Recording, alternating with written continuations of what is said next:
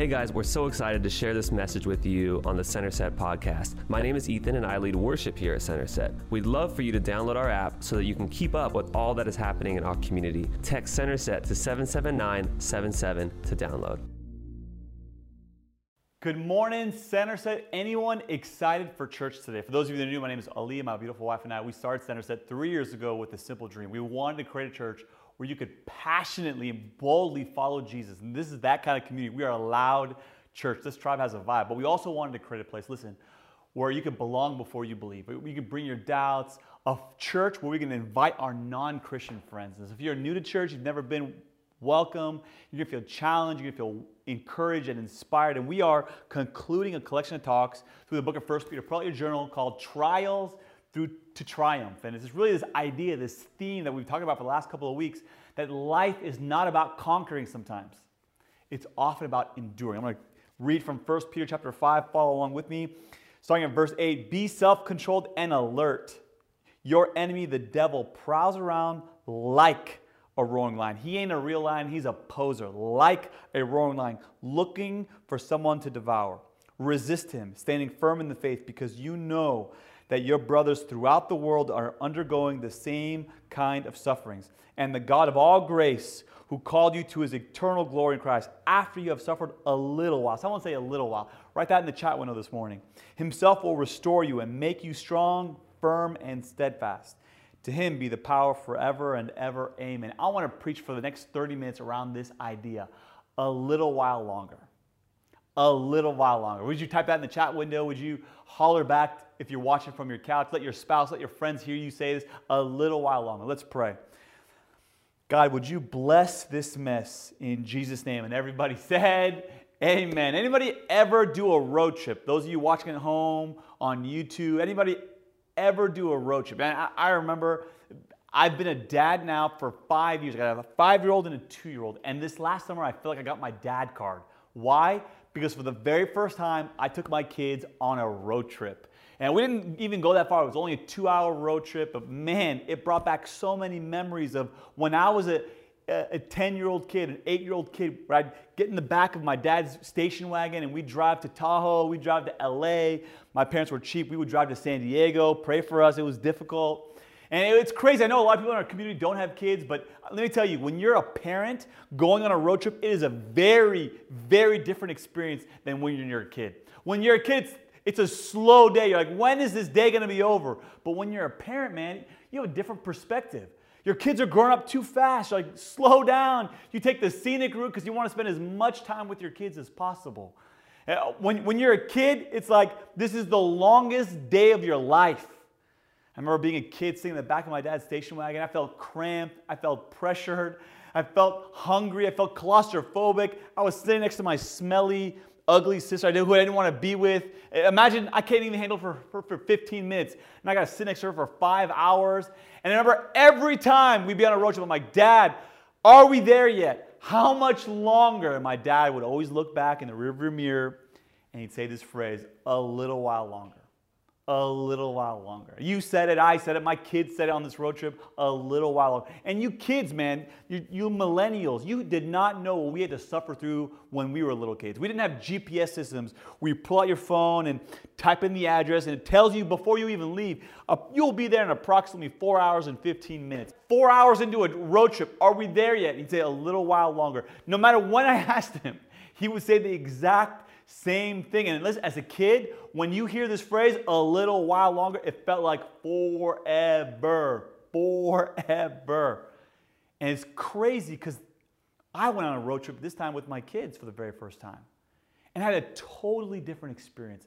It was a day of joy. It was a day I was I couldn't wait to. I I took the scenic route on purpose. Why? Because it's not about the destination. I just want to be with my kids. I love them. I had the audiobook, I had the snacks planned. I even had a time where we're going to stop and reflect and talk about the trip. Even though my two year old can't talk, we're going to talk and reflect because I'm so excited about this road trip. And yes, 20 minutes in my road trip, my kids are like, Dad, are we there yet? And I did what my dad did looked in the rearview mirror and said, A little while longer. Can I tell you, that is exactly what the faith journey is like. That when you are following Jesus, you're getting into his SUV, you're getting into a road trip with God, and he's the driver, and you and I are the kids in the back seat, and we're following, we're being led by him. He's leading us to a spiritual destination. And often, life is hard, our marriage is hard, our finances is hard, school is hard. We're like, when is this to be over?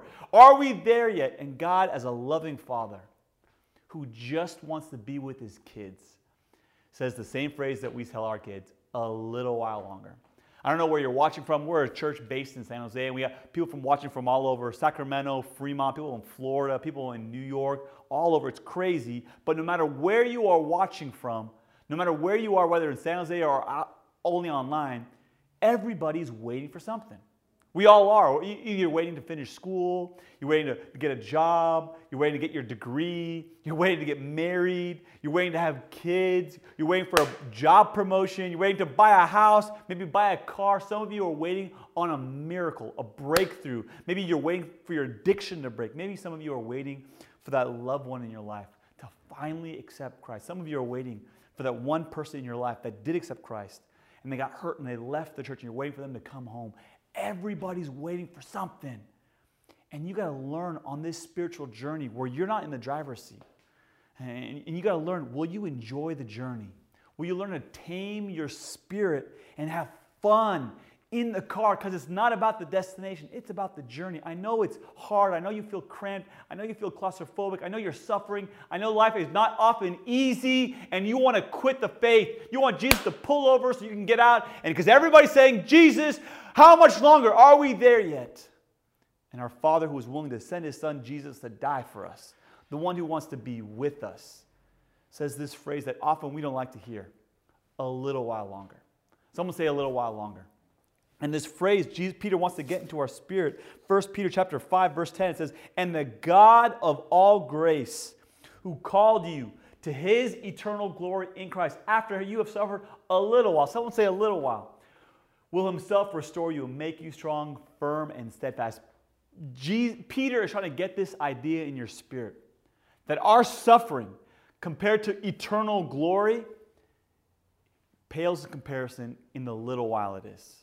It's not going to be that long. I know that it's often hard to hear that, and it's like, man, are you, are, are you, are you telling me what I, what I don't want to hear? What he, Peter's really trying to say is, I know the suffering is difficult, but when you compare it to eternity, it is just a little while. And maybe you're here, like, Pastor Ali, do you know what my marriage is like? Come on. I don't want to hear a little while. Do you know that my boss at work is cray cray? Do you know that my sister, I, being honest, I think she's got a demon. Come on. Can, can, can I put up for adoption? Uh, God gave me two kids. I want to dedicate them back to God. Life is difficult. Please don't give me this pat answer a little while. Can we make this practical? And I need to teach you something about God. God does not treat time the way that you and I treat time. He's on a different timetable. You are not on his timetable. He has his own timetable, which means God is never early. God is never late. God is always on time. Why? Because he exists outside of time. And if you want to get on this faith journey where you're in the back of God's car, you're going on this road trip. I know it's painful, I know it's difficult, but you need to get comfortable with this phrase a little while. And if you continue reading First Peter, he, he gives you this idea. What the heck does a little while mean? First, Second Peter chapter 2. Some of you want to be Bible nerds. Continue reading from First Peter to Second Peter. Chapter 3, verse 5 says this, but do not forget this one thing, dear friends with the Lord, a day is like a thousand years, and a thousand years is like a day. The Lord is not slow in keeping his promise, as some understand slowness. He is patient with you, not wanting anyone to perish, but everyone to come to repentance. Peter is trying to get this idea in your heart that a, a day to the, Lord is, to the Lord is like a thousand years, and a thousand years is like one day. What's he trying to say? Time is irrelevant to God. God does not treat time the way that you and I treat time. God views it very differently. And this is difficult for us to understand because we see suffering in the world, we see pain in the world. Today, right now, there are over 100 million people that are, that are being sex trafficked. It's crazy. The vast majority of them are women, girls. Under the age of 13. It's like, God, how long are you going to allow this to happen? God, how long are we going to wait for you? God, our country seems to be going in turmoil. The world, there are dictators. There, there's this conflict in the Middle East that's happening right now. There, there are world disasters. There, there are people starving. How much longer? And we've been waiting for 2,000 years. And God's like, 2,000 years? Bro, it's been two days because He treats time differently than you and I. And this phrase, I, I wouldn't spend a lot of time on it, a little while, if it was just one verse. Let me try to teach you some theology this morning. You don't create a theology around one verse. What you got to do for all you Bible nerds, all you people that want to get grow in your theology of God, what you do, you pick a subject and you pull all the verses out of the Bible. Why? Because Scripture interpret Scripture. You never cherry pick one verse. Let me give you an example. There are 85 verses approximately about women in leadership in the Scriptures, women teaching, women being pastors, women being prophets in the Scriptures. And often what people do will pick cherry pick three verses. But often theologians, no matter what seminary you go to, they call this thing the first mentioned principle. That the first time a subject is talked about, it carries more weight than the others. The first time God talks about female leaders, is Genesis chapter 1. God says, Let us make man in our image and let us give them dominion to rule and reign. God had this vision, this image that Adam and Eve would lead together, rule together, being fruitful and multiplying. And in this case, what does a little while longer mean? It's actually mentioned 11 times in the New Testament, six times by Jesus himself. Uh, it's often repeated frequently in John chapter 15, 16, and 17. It's the last day that Jesus is alive. For those of you that are trying to understand, he's, he's about to be crucified. He's about to die. Those of you new to Christianity, why do we follow Jesus? We don't follow Jesus because he's a good teacher. We follow Jesus because there are a lot of good teachers in the world. He did something other teachers didn't do. He, he came back from death. That's why we love Jesus. That's why we worship Jesus. That's why he's not just a prophet to us or a good teacher. He is God to us. And he's talking to his disciples and he's saying, Guys, in a little while I'm going to be leaving. And look what they say in John chapter 16, verse 8, starting at verse 18. They kept asking, What does he mean by a little while? Listen, if you are confused by this phrase, a little while, you're in, in, good company. The disciples who spent three years with Jesus, they too were confused. We don't understand what he's saying. Jesus saw that they wanted to ask him about this. So he said to them, Are you asking one another what I meant by when I'm what I meant when I said, In a little while you'll see me no more, and then after a little while you will see me. Truly I tell you, you will weep and mourn while the world rejoices. You will grieve, but your grief will turn to joy. A woman giving birth to a child has pain because her time has come. But when the baby, her baby is born, she forgets the anguish because of her joy that the child is born into the world. So with you. Now is your time of grief, but you will but I will see you again and you will rejoice, and no one will take away your joy. Jesus is trying to teach us this twofold principle. In one sense, he's telling his disciples, I came not to give you a religion, I came to give you a relationship, but the wage of sin is death. That there, there, someone must die for our sin because God is a father, because he loves us. Listen, if my daughter needed a lung transplant or a heart transplant, I would gladly give up my life so that she can live. God is the same way. And the only way that He can handle sin and yet allow us to live is to come and be a human being. Jesus is God in the flesh, and He became sin on a cross. And He died our death so that we could live and be forgiven. And he's saying, guys, you're going to see me again in a little while because he's going to come back. He knows he came to die, but he knows he's going to resurrect three days later. But this is twofold meaning. Because in John chapter 15, 16, and 17, he says, I'm going to go back to the Father. And then in a little while, you're going to see me again. He's talking about his second coming. And this is crazy to me because you and I look at this phrase a little while, and to Jesus, it's been 2,000 years. And he's saying it's a little while. What the heck, Jesus? Come on, man. What, what do you mean a little while we're going to suffer in this vehicle, this road trip? It's been 2,000 years that we've been waiting for you. You got to understand, Jesus is on a different timetable. He doesn't really answer the question. He does what our grandparents do when we ask him, Hey, grandpa, should I take this job or that job? And he goes, Sit down, let me tell you a story. No, no, no, grandpa. Eh, give me a yes or no answer. Jesus hears this question What do we mean by a little while? And he gives us this metaphor, this metaphor of labor that often following Him on this journey of faith, it's going to be painful. It's going to have setbacks. It's going to have suffering as if you're giving birth. Let me go on a side tangent. Let me just talk to all the men in this church. Your wife who gave birth is the real hero. You, you, no one in our church would be, we're pregnant. Bro, you didn't do anything. No, no man in the church would be like, we are having a boy. Bro, you didn't do, she did all the work. At best, listen, you cheered her on. Listen, if you have a husband, I'm talking to all the moms in, the, in, our church for a second. If you have a husband who said, We're pregnant or we're having a boy, I give you permission as your pastor. Go to Gucci and buy a purse and on social media say, We bought a purse.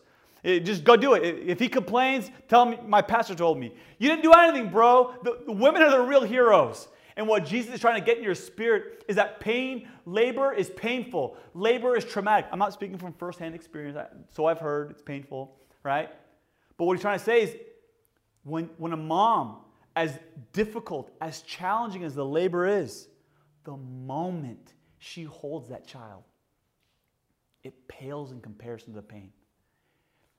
She doesn't forget the pain, but she's holding something that surpasses the pain, that is more joyful than the pain. And what Jesus is trying to get in your spirit and in my spirit is that the faith journey is painful is hard. It's going to be filled with suffering, and at times it's going to feel like you're giving birth. It's going to be traumatic. It's going to be painful and hard. But when you get to the end in eternity, when you hold the prize, when you're in the presence of God, you're not going to remember the pain. All of it is going to pale comparison to the joy of being in the presence of God. That's what Jesus is trying to say.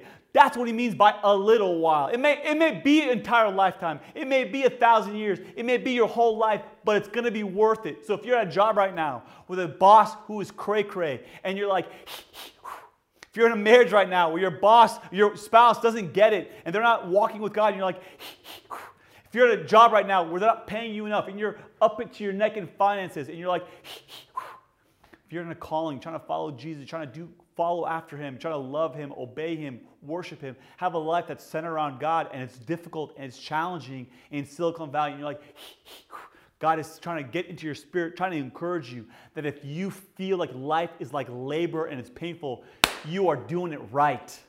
That the pain is not an indication of the absence of God in your life, that the pain is an indication that you're following Him, that the labor pains are normal. He is trying to encourage you.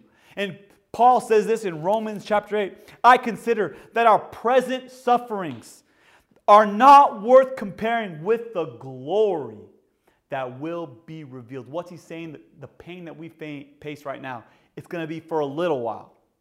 A little while. But it won't compare to the promise. It won't compare to the glory that we're going to receive. And it continues in Romans chapter 8, verse 22.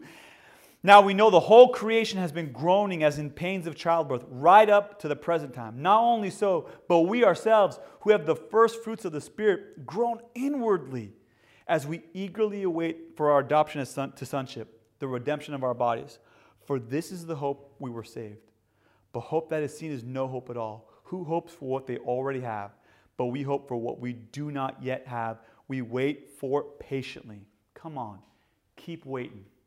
Don't give up. Endure. That's what Jesus is trying to get in your spirit. I wish I had a bigger vocabulary. I wish I could say it another way. Pastor Ali, my marriage is difficult. Pastor Ali, my, my, my, my finances are hard. Pastor Ali, my, my, my job situation is painful. It's hard. What do you want me to do? It's a little while. The suffering will be for a little while. But if you don't give up, if you don't get out of the car, if you don't quit on faith, it's going to be worth it. In the same way that a mom gives birth and it has this joy and the pain pales in comparison to the joy. That's what Jesus is trying to get in your spirit this morning. It reminds me of the, the, the, the, prophet Habakkuk, who 700 years before Christ, he was this prophet leading the nation of Israel. And he was upset with God. He said, God, look at our country. It's in, it's in ruin. Every time we plant crops, we can't harvest them. Every time we do harvest them, we don't get our money dwindles away. Everyone is mocking us. We're, we're, we're, we're, the laughing stock of the world. Where are you, God? And Habakkuk is angry and he's yelling at God God, you're the God of promise. You're the God of Abraham, Isaac, and Jacob. Where are you? And God shows up and God answers. 700 years before Jesus comes, he gives Habakkuk this promise. He gives Habakkuk this, this word. And it's Habakkuk chapter 2, verse 3. If it seems slow in coming, Habakkuk had to wait 700 years before Jesus came. Wait patiently, for it will surely take place. It will not be delayed. 700 years is like two thirds of a day to Jesus. A little while longer. Jesus trying to get this thought into your spirit. Suffering is temporary. Suffering is, is nothing comparison to the eternal glory that we will have in Jesus. It's sometimes the best way I can explain it is following Jesus on this faith journey is like getting in a car with your dad and going on a road trip. I know it's painful. I know it's hard. I know you feel cramped. I know you're suffering a little bit and you want to get out. And you're like, Dad, when are we going to be there? And your dad who loves you, who loves you enough to die for you, he's saying, a little while longer. A little while longer. I need to get this thought for the last seven weeks in your spirit that life is not always about conquering, it's simply about enduring. That's what we've been talking about for the last eight weeks in this collection of talks. That Peter, in chapter one of this book, is trying to tell us about this living hope. Remember, we talked about living hope in week chapter one? Now he's talking about suffering. It's just going to be for a little while. And then Peter's going to transition. He's going to talk about a, that on this journey of a little while, suffering a little while, there's a loud adversary who wants to get you off the car, out of the van. In the same way that I was on this road trip with my parents, I had an adversary. She was my sister. She was ugly. She was smelly. She was hairy. I didn't want to be next to her. She would breathe my oxygen. She'd play with my toys. And she drove me insane. Uh, in the same way, there is someone following you on this faith journey. And he's an adversary. So we got a little suffering. Someone say little suffering. We got a loud adversary. Little suffering, loud. I almost titled this sermon, Little Suffering, Loud Adversary. But there are some things that, that Peter wants to get in your spirit as you go on this faith journey with Jesus. Starting at 1 Peter chapter 5. Be self-controlled and alert. Someone say alert. Your enemy, the devil, prowls around like a roaring lion, looking for someone to devour. I want to put three things in your spirit this morning that Peter wants to give you on this faith journey. There's a little suffering, but you got a loud adversary. And the first thing about this loud adversary you got to realize number one is be alert. Be alert.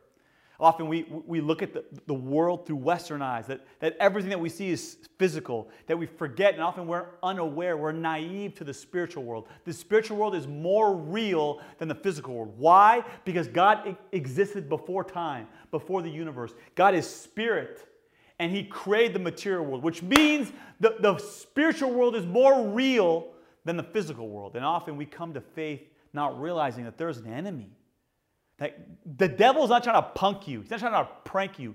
He's trying to kill you and trying to derail you. He's like a lion looking for someone to devour. Which means if you're a friend of God, you're an enemy of Satan. That the moment you say, I love Jesus, Satan hates you. And often Christians are just naive. They think the moment I accept Christ, I'm gonna have no temptations, life's gonna be easy, I'm gonna get married, have two and a half kids, have a white picket fence, two and a half kids as in, as in the perfect life. And it's different Life becomes harder when you become a Christian. Life does not become easier. Why, Pastor Ali? Because now you're putting on a jersey, and the back of your jersey says Team Jesus, and there's an enemy who wants to destroy you. Listen, most people don't realize this. Satan is not up in the club. Satan is not at the strip club. Satan is not with those who are doing drugs. He's at church trying to get Christians to leave God because he hates those who are his children and he's looking for someone to devour. That cross reference First Peter with Job. Job in chapter 1, Satan enters the presence of God, and God says, What were you doing, Satan? And Satan goes, I was prowling around looking for someone to devour. Satan, if I can speak to the techies for a moment, he's an infinite while loop with no break statement. He never sleeps, he never stops, he never takes a Sabbath. When you're sleeping, he's watching you. He knows what hooks you have. He knows your struggles. He knows if you have lust issues. He knows if you have anger issues. He knows you don't get along with your mom. He knows that you don't get along with your boss. And He's looking for a moment to devour you. And all of us have felt the pain and the anguish of sin. Sin has devoured our joy. Sin has devoured some of our lives. Sin has devoured our, our families sometimes. You don't play with sin. Sin will kill you if you're not alert remember 10 years ago, I, uh, I needed shoulder surgery. And let me kind of just give you a background. I, I grew up in an era where there are only three sports football, basketball, baseball. Everything else, soccer, hockey, those are communist sports. If you, you like soccer, we love you at Center Set. Those are communist sports. And often, the people who, who ran and played tennis and golf, those were people who couldn't play the real sports. So now I have the shoulder injury. Now I can't play basketball. Now I can't play football. Now I can't play baseball. I, I got to go running. So my, my competitives, what did I do? I signed up for a marathon with 10 weeks of training. So every Saturday, I go to this park in Cupertino called Rancho San Antonio. Maybe you've heard of it. It's this open space reserve. It's this park with tons of trails. And one Saturday morning, I'm there early, and there's this sign, this A-frame as you enter the trails. Warning, tiger, mountain lion alert. That someone the day before had saw a mountain lion.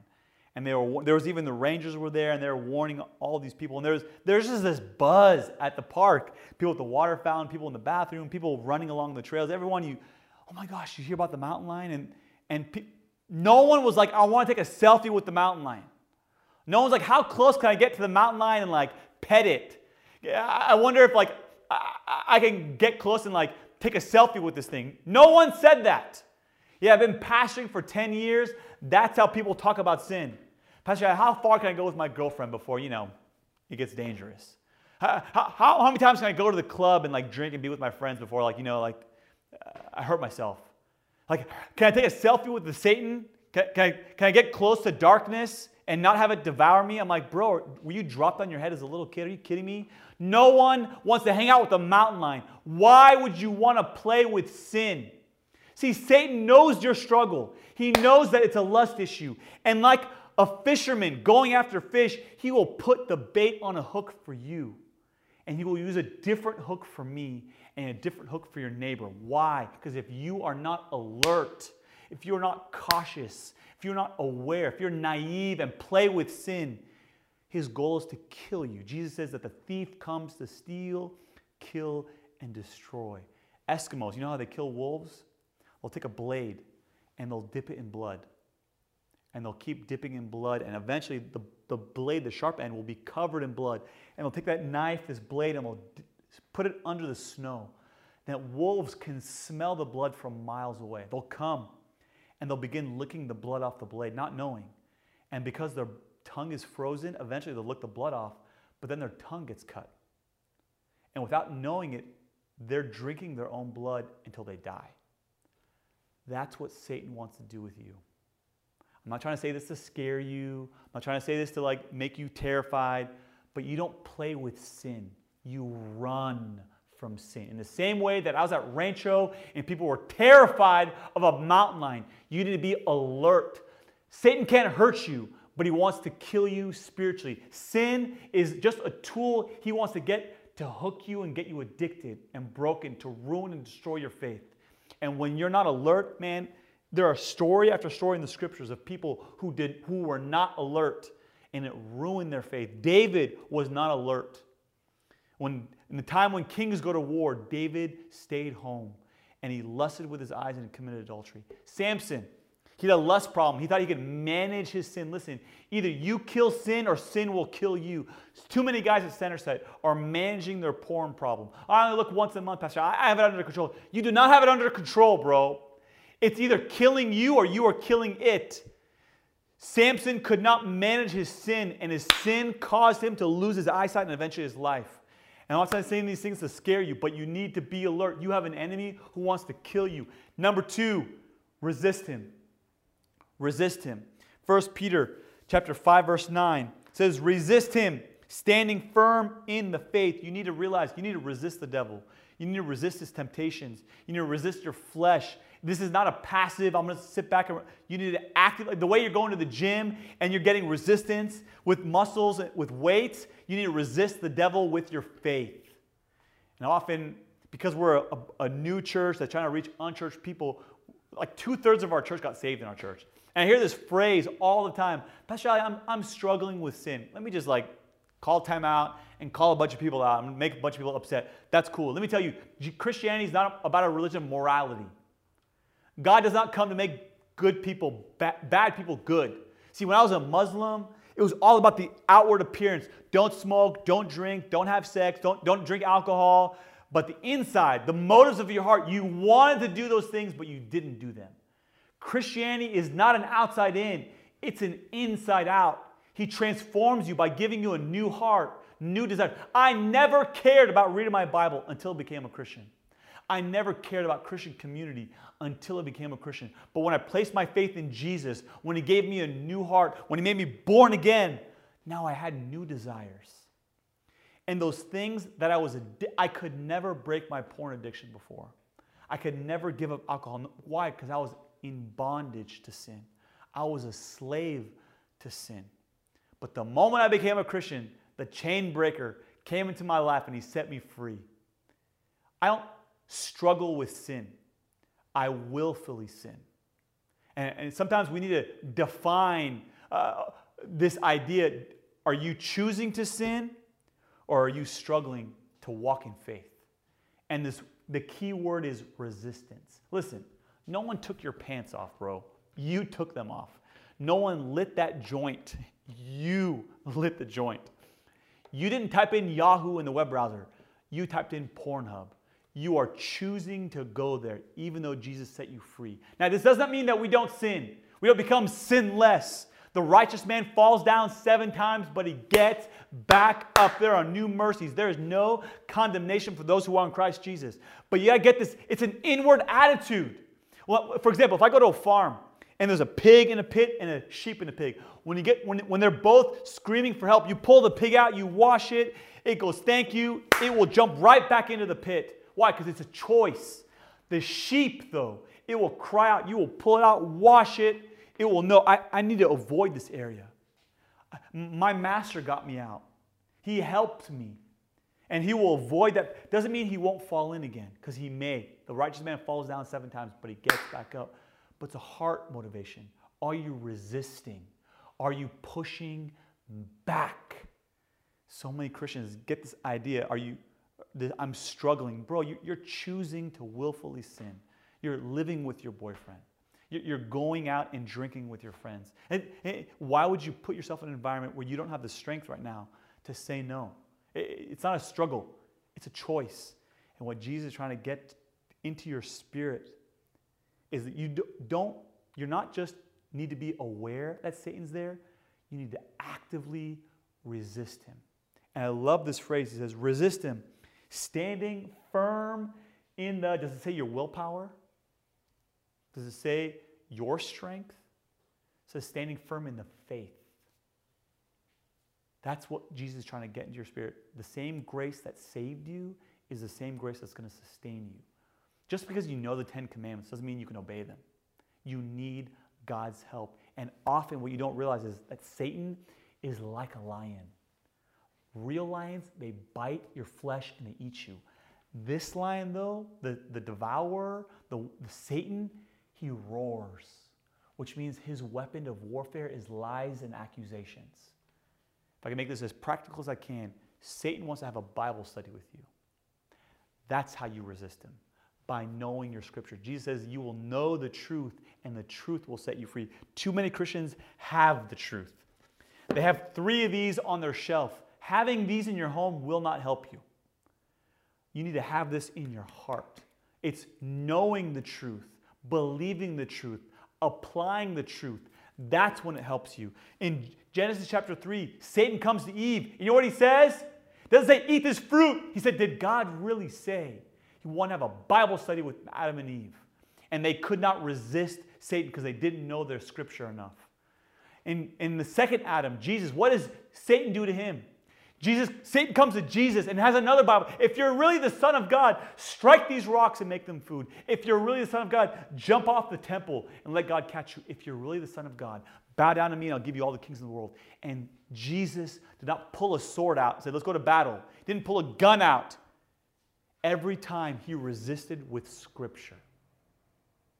He resisted not in his willpower and his strength, but he resisted him standing firm in the faith. And the way that Jesus resisted Satan is the way that you and I do. When Satan comes to you, listen, and he says that God can never use you, that the mistakes in your life are so great. Say, that is not true. There's therefore now no condemnation for those who are in Christ Jesus. When Jesus comes to you and says, lies, that you will always be stuck, you will always be in sin, you will always be in the valley, say, that's not true. Even though I walk through the valley of the shadow of death, I shall fear no evil, for your rod and your staff, they comfort me. When Satan wants to come to you and say, You're not a Christian, I can't believe you did that sin. Oh my God, you should be ashamed. Don't go to church. You can, lie, you can respond back, Anyone who calls on the name of Jesus is saved, and they shall be called the sons and daughters of God. When Satan comes to you and says, You're a nobody, you're not special, your parents had you by accident, you could tell Satan, No, I am fearfully and wonderfully made. God knew me before I was in my mother's womb, and every day of my life was ordained in the book of life before one day came to pass. You resist Satan not based on your strength, but you stand firm in the faith. It's by resisting him with scripture. Do you know your scripture? That's the only way you can combat the author of lies, the one who wants to accuse you. You don't push him out of your house. Jesus said in, the prayer in Matthew chapter 7, eh, how do you pray to the Father? You pray for blessings, we pray for forgiveness, but we also pray against the enemy, his schemes to lead us not into temptation because he's going to come. Are you aware that he's coming? And you don't resist based on your strength. You resist him in the faith. Number three, if you're taking notes, you need to remember. You need to remember. 1 Peter chapter 5, verse 8. Because you know that your brothers throughout the world are undergoing the same kind of suffering. See what Satan wants you to realize. He want, what he wants to isolate you. He wants to make you feel like your marriage is the only marriage in the church that's broken. He wants to make you feel like you're the only Christian man in the church who struggles with porn. He wants to make you feel like the only woman in church who has self conscious body issues. He wants to make you feel like you're the only one who has anger problems. And he wants to isolate you. He wants to make you feel like you're alone. And what Peter's saying is no, no, no, no, no. You ain't the first and you ain't the last. There are brothers around the world who are going through the same kind of suffering. And this is the power of community. Community gives you two things protection and it gives you healing. If you ever watch the Discovery Channel, it, how do lions, herds of lions, how do they attack gazelles? They don't go after the herd, they seclude the one, the older one who's alone, the child who's alone, because they can, the five on one. This is what Satan wants to do. He wants you to get tired of the pain, get tired of the faith journey, and for you to get out of the car that Jesus is driving I don't want to do this anymore. He wants to be isolated. Why? Because when you're alone, that's when he attacks. Like, oh, my marriage will never change, and there's no one to pray for you. I'm always going to be stuck in this addiction, and there's no one to say that you can be free. I'm always going to have this terrible job, around this terrible family. My life will always be the same, and there's no one to encourage you, to pray for you, to bless you. It's often when you're alone. In the same way in, in, in nature, that's when Satan attacks the most but also for healing. You, when you confess your sin to God, listen to me, you receive salvation. But when you confess your sin to one another, James chapter 5, verse 16, you are healed. There's a healing. That when you confess your sin, I need help, guys. My marriage is difficult. There's a healing that comes that you cannot be a Christian in isolation. You need to remember you're not the only one, and there's power in community. Remember, I had to learn this the hard way. This last year was one of the most challenging years I've ever had, not just as a pastor, but as a Christian. Man, I, I thought our church was going to die in August. I thought that we would close the doors. We had 14 of our top 30 givers move away in September. We had 40 families leave Centerset. They just moved to other parts of the country. I felt like, God, is our church going to even be alive? We haven't gathered in nine months. We haven't gathered in 10 months. And I felt like if we don't gather, our church is going to die. If we don't gather, people won't serve. If we don't gather, people won't give. If we don't gather, the church is going to die. And God had to remind me the enemy wanted to isolate me, to make me feel like I'm the only one. And I began calling other pastors in the Bay Area. You know, every church in, this, in, in Silicon Valley has seen a 70% dip in attendance.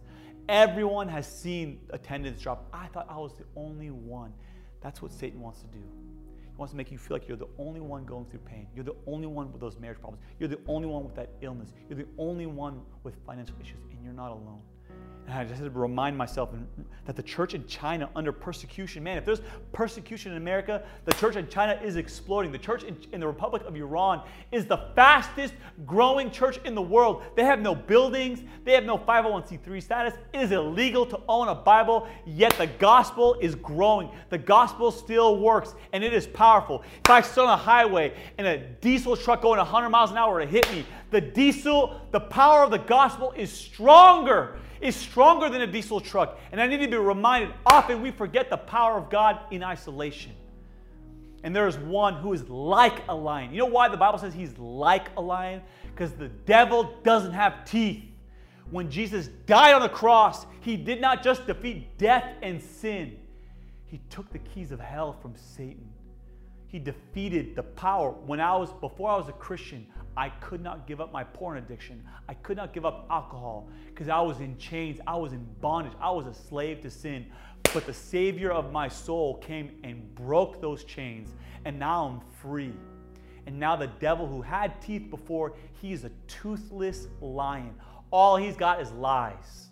All he's got is roaring, but he's got no bite. And you got to remember, there's one who really is a lion. Jesus is the lion of the tribe of Judah. You can build your life on him. When the world fails you, you can build your life on Jesus. When the president fails you, you can build your life on Jesus. When an elephant and a donkey fail you, you can build your life on a lion who will never fail you. And he's the one driving the car. And I know life following Jesus often feels like you're on a road trip and it's difficult and it's painful. And the one who died for you is saying, in a little while, don't give up, don't quit, endure. When you finally get the prize, it's to feel like you're giving birth. And there's a little suffering. Some say little suffering. But then there's a loud, say, loud adversary. Someone say loud adversary who wants to derail you on this journey. Don't quit, church. Don't give up. Let's pray. God, thank you so much for this word that was given to us 2,000 years ago. All scripture is God breathed. God, you gave this word through the Apostle Peter to a church that was being persecuted. God, we are a church right now that is coming out of a year of being in COVID. It is difficult. It is challenging. It is hard. Our marriages have suffered. Our finances have suffered. Our faith has suffered. And there are so many people that are discouraged that their faith is suffering. Te- teach them, God, through this word, that life is not about conquering sometimes, it's simply about enduring. And I want to speak to all of you at home who are visiting our church for the very first time, and maybe you're wondering, how do I become a Christian? What do I got to do? I remember coming to church for the very first time 15 years ago, thinking that the same very thing. What is it I got to do? Let me just encourage you. Everything that you needed to do is already done. Jesus did all the work on the cross for us. So, what I got to do, Pastor Ali? Simply to believe in Jesus. Place your faith that Jesus really is God, that He really lived a sinless and perfect life, that He really did die on a cross for your sin, that He resurrected three days later, paying your penalty of sin. And all you got to do to receive salvation is not to join a religion, not to join a church, but in, to enter into a relationship with the Father who wants to get you into His car, wants to take you on a faith journey. It's going to be hard though. He's going to tell you on this faith journey a little while longer and you get to be with him.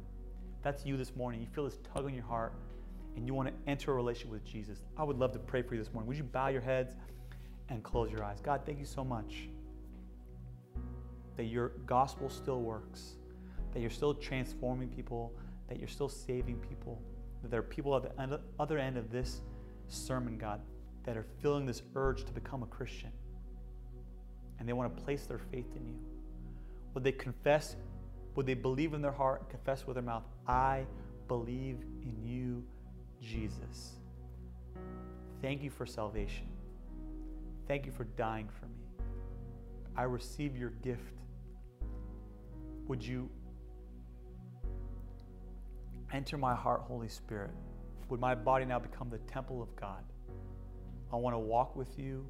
I want to follow you all the days of my life.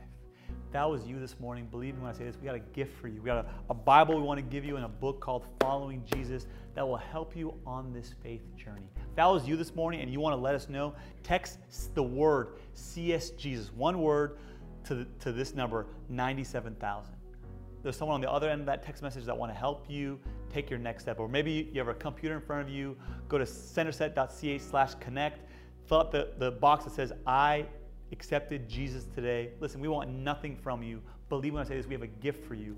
Church, I love you. Can't wait to see you in person at 5 o'clock if you want to be with us. We are church online 10 a.m. in the morning on YouTube, 5 o'clock in person. Let me pray quickly before you leave. God, thank you so much for this church that you, we are the most unchurched region in the entire country. That God, we want to bring our tithes and our offerings to you, Lord, right now. Thank you, Lord, that as a church we've given away over $8,000. Some of it to A21, some of it to church planning, some of it to Foster the Bay. God, we want to be a generous church because, God, you are a generous God. God, we use our tithes and offerings to make your name known. I want to speak for a moment to those of you that call Center at your church home and Maybe every week you come and you give maybe irregularly because maybe you watch once a month or maybe you come in person every once in a while. I want to challenge you to go from irregular giving to consistent giving. And it, that every time that you get paid, that you want to honor God in your heart for what He did for you. That He gave you life, He gave you breath, that we don't give the, our tithes and offerings because we want to be loved or we want to be accepted by God we do it as, as a way of saying, God, I just want to say thank you. God, you've done so much in my life. I, there's no other way I can repay you. This is not to earn your love, this is because I already have it. If I can challenge some of you who've never given to give for the very first time. Those of you that maybe have given once or twice, maybe to, to consider giving reoccurring giving. For those of you that have reoccurring giving on, maybe is that you've been stagnant for a season. Maybe, maybe you, you've just turned it off and you, it's on autopilot. And God doesn't want us to be stagnant, He wants us to grow. For those of you that maybe are, are already tithing, God wants us to give above and beyond the tithe through our tithes and offerings. No matter who you are on this faith journey, can you grow in generosity? Because it will expand your heart for God. Let's pray. Thank you so much, God, that we have the opportunity to give to build your kingdom on earth as it is in heaven. There are so many people in Silicon Valley, 98% unchurched. Would you use this church Centerset to reach more of your church, more of your unreached children who need to come home, who need to be in relationship with you? In Jesus' name we pray, amen. Can't wait to see you again, church. Thanks so much for listening. We hope this message impacted you and inspires you to draw closer to Jesus. Subscribe to this podcast and give us a follow on Instagram at Centerset Church to keep up with all that God is doing in our community. Also, we'd love to be in prayer with you. If you have any prayer requests, please send them to info at centerset.church.